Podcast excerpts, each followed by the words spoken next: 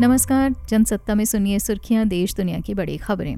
शरीर के अन्य अंगों के साथ साथ समय समय पर कान की सफ़ाई करना भी बहुत ज़रूरी है। कान में पीले रंग का मोम जैसा पदार्थ जम जाता है, जिसे साफ़ करने के लिए अधिकतर लोग ईयरबड्स या तीली का इस्तेमाल करते हैं। अगर आप भी इन्हीं लोगों में से एक हैं तो आपको बता दें कि ये तरीका बेहद खतरनाक साबित हो सकता है। कान हमारे शरीर के सबसे नाजुक अंगों में से एक हैं। ऐसे में कान के अंदर तीली डालकर सफ़ाई करने का तरीका कई जोखिम पैदा कर सकता है। तो आइए जानते हैं कि किस तरह कॉटन और तीली से कान की सफ़ाई करना नुकसानदायक हो सकता है। साथ ही जानेंगे कुछ ऐसे तरीके, जिन्हें अपनाकर आप बिना इन्फेक्शन कान की गहराई तक चिपके मैल को साफ़ कर पाएँगे। दरअसल, जब आप ईयरबड्स या किसी तीली पर कॉटन लगाकर इसका इस्तेमाल करते हैं तो कई बार इससे हम ईयर वैक्स को कान की ओर भीतर धकेल देते हैं। ऐसे में ये कान के उन हिस्सों से चिपक सकता है जो खुद की सफ़ाई में सक्षम नहीं होते हैं। वहीं ईयर वैक्स में कान के बाहर की तरफ़ से ऐसे बैक्टीरिया हो सकते हैं जो संक्रमण की वजह बन सकते हैं। इससे अलग, ये तरीका ईयर कैनाल के डैमेज होने का कारण भी बन सकता है।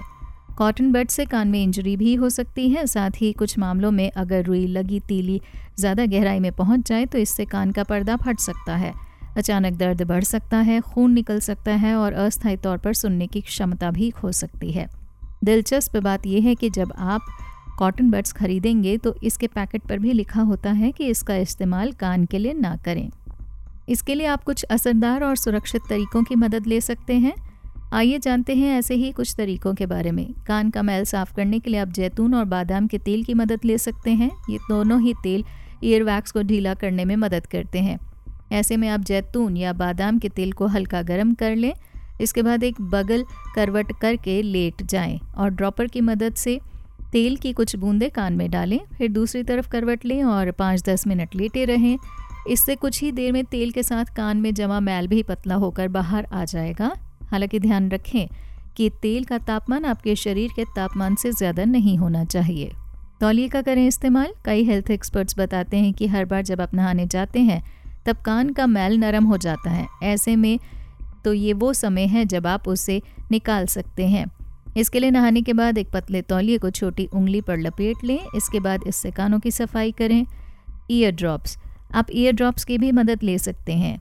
ये एक तरह का लिक्विड सॉल्यूशन होता है जो कान के मैल को पतला और मुलायम कर देता है। इससे ये खुद ही बाहर निकलने लगता है। इस तरह की ईयर ड्रॉप्स आपको कहीं भी मेडिकल स्टोर पर आसानी से मिल जाएँगी। हालाँकि इनके इस्तेमाल से पहले एक बार डॉक्टर से सलाह ज़रूर लें, हाइड्रोजन परऑक्साइड इन सब के अलावा आप कान के मैल को साफ़ करने के लिए हाइड्रोजन परऑक्साइड का इस्तेमाल भी कर सकते हैं, लेकिन इसके इस्तेमाल से पहले भी डॉक्टर की सलाह ज़रूर लें। विस्तार से खबरें पढ़ने के लिए आई डॉट कॉम पर नमस्कार।